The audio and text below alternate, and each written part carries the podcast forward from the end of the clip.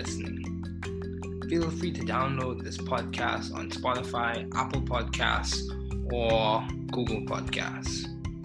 Here on The New Chemist, we discuss chemistry, which simply put is the science of change, as well as careers, community research, and COVID-19. We're happy you're tuning in. My guest this morning is Dr. M.K. Brown. Thanks for joining me this morning. It is good to hear from you. Just briefly, I'll inform my audience about you. Dr. Brown grew up in the suburbs of Chicago and after graduating high school, moved to central New York to pursue an undergraduate degree at Hamilton College. Here, Dr. Brown became interested in organic chemistry by working in the labs of Ian Rosenstein. Upon graduation, Professor Brown moved to Boston College and received his PhD in organic chemistry with Professor Amir Hoveyda in 2008. After completion of his graduate studies, he began a Ruth L. Kirschstein National Institutes of Health funded postdoctoral fellowship in the laboratories of the chemistry Nobel laureate E.J. Corey at Harvard University. In 2011, Dr. Brown joined the faculty at Indiana University. Please welcome Dr. Brown.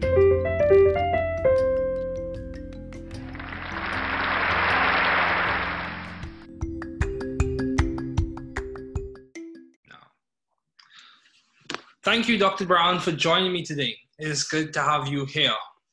Thank you for inviting me. Yep. So, what have been your long-standing interests in the field of science? So, for me as an organic chemist, I'm really interested in the synthesis of complex organic-based molecules. And one of the long-standing interests that I'm trying to pursue within my career is trying to develop ways in which we can do scalable synthesis of complex molecules. Oftentimes, complex organic molecules are very difficult to prepare in sufficient quantities.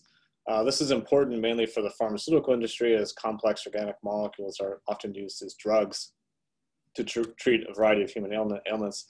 So I'd like to be able to think about ways and develop ways in which we can try and make these important molecules on large scale. Okay, yeah, that's very good. It's very good. So how do you maintain a view of the bigger picture in your career and in your life in general? So while my interest scientifically, at least, is thinking about scalable total synthesis, one of the bigger picture things that I think about, at least as being somebody at a university, is actually training of graduate students. Oftentimes my students proceed to careers in the chemical industry, oftentimes in the pharmaceutical industry. So I see as one of the primary drivers of what I do here is to train students to ultimately go into those careers and there also make significant advances in whatever field that they choose to be in. In all honesty, it's one of the things I'm most proud of is the positions that my students get once they leave my group, and I love to see them develop over the years and doing fantastic things. Yeah, that's very good, and that's very important as well. So how have you maintained vision and teamwork in your environment? So how do you maintain that? Yeah, so teamwork, I think a lot of it is having a lot of group events. So whether that's just group meetings where I constantly talk to my students. We always I'm always walking through lab, talking to students about their research, and I often like to have several students sort of talk together. I think that sort of brings together sort of a collegial environment. And when students know what other students are doing within the group, they can often, help each other try and solve some of the difficult problems that they have. And one of the things that I think is also important, not only is scientifically trying to advance here through a collaborative effort, but also like trying to have some fun with this, right? So we do like to have some group activities and do fun things outside of the lab, because we're all people and we like to do other things, and so trying to get to know your lab mates on maybe more of a deeper level, not just on the purely scientific level. So I think sort of the combination of those two things. So it's perhaps cliche to say this, but we like to work hard and in lab, but also play hard and and have fun with each other. That's good. So If you had to describe one aspect or one feature that complemented to your success as a student and now as a professor, what would you say? How have you been so successful as a student and now a professor? So one of the things that I try and do is to keep really excited about what it is my job. Like, I mean, I absolutely love what I do. And so it's not hard for me to spend enormous amounts of time thinking about science and talking to students. Like, I don't mind it. I don't get burnt out that easily from spending a lot of time on this. And I think for me that just keeps me driving, keeps pushing forward. Like, I'm always thinking about the next steps of a project, or talking to students about the next step of a project, or even at the end of a student's PhD, I'm thinking about, well, what kind of careers can they pursue? How can I help them achieve what they want to achieve in life? So it's just, yeah, an absolute passion for science, frankly. I really like what I do. And so it's not hard to work hard. Yeah, that's good. It's good when you enjoy your work. So what have been your most effective and impactful ideas to date? If you had to sum it up, what? So from a scientific standpoint, yeah. The developments that have been going on in my group. So as I mentioned, we like to think about developing scalable synthesis of complex molecules, and the strategy that's been being investigated in my group for the last 9 years or so since I started is actually thinking about what are called alkene functionalization reactions. So alkenes are ubiquitous functional group in organic chemistry, and we try and use those in interesting ways to build molecular complexity very quickly from very simple starting materials. And we are certainly not the only ones that work in this area, but I think some of the contributions that my group has made in the area of what are called cycloaddition reactions, which are a way to functionalize alkene, and also in the ways of transition metal catalysis, are unique and powerful ways to transform the alkene, which is a simple organic molecule, into something much more complicated, which is what is a way in which we think we can make complicated molecules very quickly. Okay. So also, Dr. Brown, I saw that you did some work in alkyl boration, so some borane chemistry. So what led you to work in that area, or work with those compounds? Yeah, so we wanted to try and develop generally effective ways to functionalize alkenes. And there's several ways in which you can go about that. You can develop lots of different specific reactions to functionalize each alkene, to put add two different groups at each position of the alkene. Why we became interested in boration reactions is that it allows us to put in a carbon group, like an aryl group or an alkyl group, but also a boron group.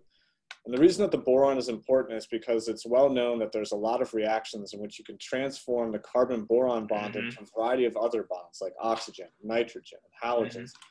And so in doing so, when we do what's called a carboboration reaction, it allows us to do one simple reaction and then diversify the product of that reaction in many, many interesting ways, taking advantage of the idea of using a carboboration reaction. So that's been really effective in our group over the last 7 years or so since that reaction was discovered within our group.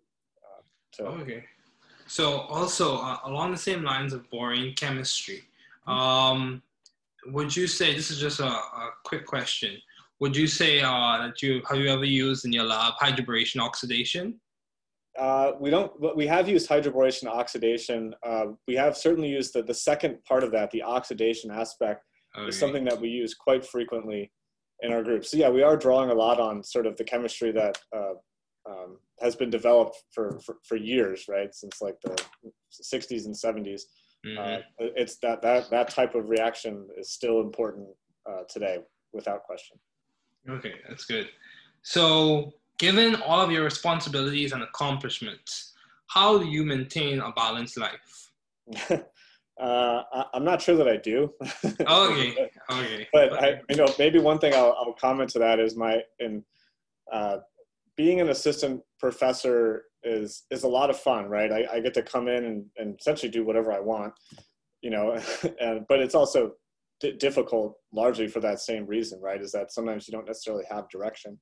And so early on in being an assistant professor, since you don't have a lot of direction, a lot of people, and myself included, just think that the more I work, the better things are going to get. Like if I just keep dedicating time, more time, right? But we all have only a finite amount of time. There's only so many hours within a day. And so you often sacrifice other aspects of your life in trying to like dedicate everything to one specific cause. And in my case, it was, you know, being an assistant professor, trying to get tenure and advance in academia.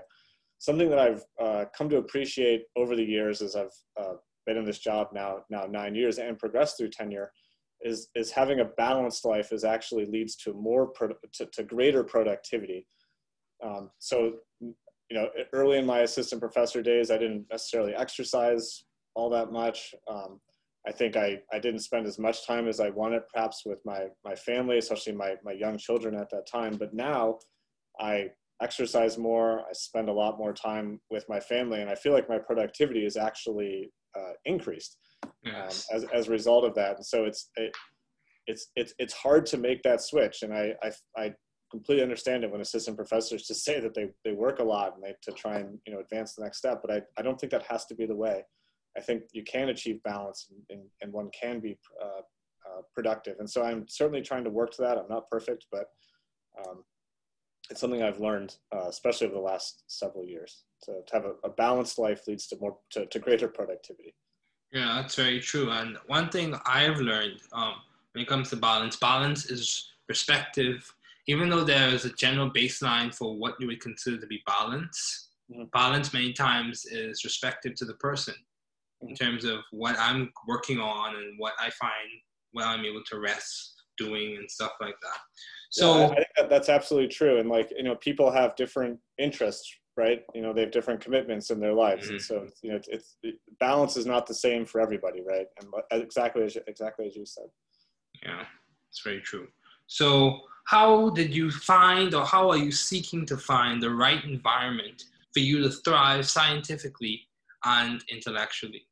I think having a collaborative environment is one thing that I try and strive for within my group. And as I mentioned before, I think a lot of that is through students working together to achieve a common goal. And everyone has their individual research projects within the group, but we are working together as a unit to keep things moving forward. And a lot of sort of the overarching goal to keep a research lab running it's unfortunate, but it's true, is that money is driving science, right? And so there are grant cycles that we do have to hit every 5 years or so. And so everybody in the group is trying to produce, you know, really excellent research, not only for their own careers and advancement of themselves and advancement of sort of the greater societal good of just developing interesting reactions, but also trying to develop things that are exciting enough to the broader organic chemistry community, such that we can get another round of funding and continue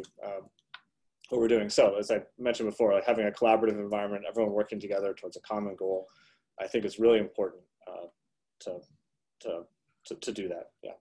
Yeah. So synergy is important. That common expression, the 1 + 1 = 3. Yeah, exactly. Yeah. So what were some of the highlights? If you had to list a few of the highlights, what were some of the highlights of you working with the Chemistry Nobel Laureate, E.J. Corey? What were some of your highlights? You know, working with Professor Corey, some of the highlights really were just talking to him about science. So he'd always come down to my lab, you know, every day or two. And we'd just start talking about science, and we wouldn't necessarily talk about the research that was going on at that very time within my fume hood, but he'd often just sort of sit down at the desk next to me and just start talking about some idea he had, or just sort of wanted to get my input on something that he had read. And he'd always sit down next to me, and he'd have this file just of papers, and he'd always just sort of sit down and just start writing stuff, and we just sort of chat about whatever he wanted to talk about. And so I thought that was really exciting, that he just wanted to talk about science, and it was just about science fairly broadly as well. And so I've tried to take some of those types of ideas and actually translate that to my current group, and just trying to talk to my group about science as much as possible, you know, not necessarily about their project, but just sort of about things or topics in organic chemistry. Yeah, that's good. So I think it's really enthusiasm for science is probably like the biggest thing I've taken away. I mean, Professor Corey is now 90 years old and he's still going strong. So that's commendable. Yeah. So why did you choose chemistry as a field to major in your undergraduate and then later on? Why did you choose chemistry? So a lot of it comes down to problem solving. I really like the idea of problem solving, and I like trying to approach problems in a logical way. And I felt chemistry, I could do that, right? I mean, we can't see molecules, but we certainly have a lot of ways to detect molecules. And I like being able to think about things on a molecular level and trying to devise solutions on that. I think that's really interesting. And organic chemistry in particular, I found to be really exciting from the problem solving aspect of it. And so that sort of started in my sophomore organic chemistry classes. I started to get into research fairly early on as a sophomore and junior, and then ultimately a senior. And that really translated into graduate school, where I think my love of organic chemistry really sort of hit in first year of graduate school. And it was largely due to my mentor in graduate school, Professor Amir Hoveyda. He really sort of was just super excited about science, and that really was inspiring to me and carried me forward. That's good. So if you had to give advice, some advice to those wanting to pursue the field you're currently studying in, what advice would you give if you had to give some advice? You know, I tell this to a lot of incoming graduate students, especially ones that come for a recruiting weekend, is that you have to love chemistry, especially organic chemistry, to try and pursue a PhD in organic chemistry. It's this graduate school is difficult. It's and it should be to you know, because you're trying to achieve the highest degree that our field offers, right? It should be you know, it should challenge you. Obviously in a safe way, it should challenge you, but it should certainly challenge you. And so the graduate school is very difficult, but it can also be a lot of fun. And the way it can be a lot of fun is that if you really just love what you're doing, if you come in every day and you're like, I really want to set up this reaction, or I want to try and solve this difficult problem, it's not that bad if you really, really like it. If you don't really like chemistry or organic chemistry specifically in my field, then it's going to be really difficult. Coming in every day, setting up that reaction, it's just not going to be a lot of fun, and I would not recommend it. So graduate school is a choice that should not be made lightly. It's something where you should really sort of think deeply about it before you get involved in it, and then once you've realized that you're all in, then I think graduate school can be a lot of fun and enjoyable experience. And it's not certainly something you have to appreciate on day one. Like, you may think you really like chemistry, you show up to graduate school and you realize that maybe it's not for you. Maybe organic chemistry isn't something that you want to spend the rest of your life doing. And that's totally fine as well. You don't have to. There are plenty of other options for students, but the overarching thing, like the base thing that you need to do in order to pursue a PhD in organic chemistry, in my opinion, is to love science and what you do. That's good. That's good. So as we wrap up, what has been some of the most beneficial advice you have received? That's a great question. I think the thing that, some of those beneficial advice really is actually to be cautious of unsolicited advice. And what that really means is to sort of seek out your mentors and trusted sources of advice. You know, in this community, and this probably attains to most fields as well, but you know, you can be casually talking to somebody about whatever it is you're talking about, but they can start listing all sorts of things that you should be doing.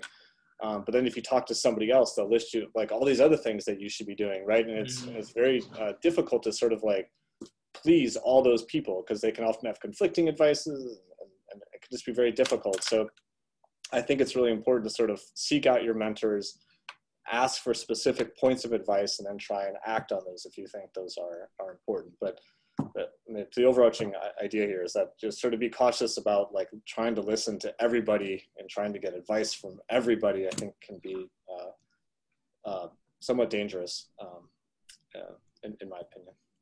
Yes, I agree, because, you know, as I think back, one of my relatives would say they listen to people's advice, but they take what's in it for them. Yeah. So they take the portion of advice that's related to what they need to or what they agree with based on their understanding and their situation. And so there are a whole list of parameters or a litany of factors that you go through. Of course, you want to make sure you hear people out and understand their perspective, but you want to make sure what they say is related to what you're going through. Yeah, exactly. And I especially learned this in being an assistant professor. Like, you talk to 10 different people, they'll give you 10 different ways in which you can sort of proceed through being an assistant professor. And like, you know, maybe only one of those pertains to sort of your style of doing research. So there are many ways to achieve success in a field, many, many ways. Like, and so you kind of have to find your own way and seek out the people that you think can give you trusted good advice that is specific to your needs. Yeah, that's good. That's good. Well, thank you, Dr. Brown. Thanks for coming on the show. It's much appreciated. It's much appreciated.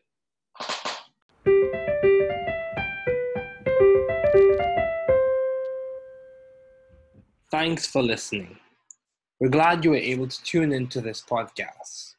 Once again, this is The New Chemist, where we discuss chemistry, which simply put is the science of change, as well as the other sciences, careers, community, research, and COVID-19. Thanks again for listening. Note, the views on this podcast represent those of my guests and I.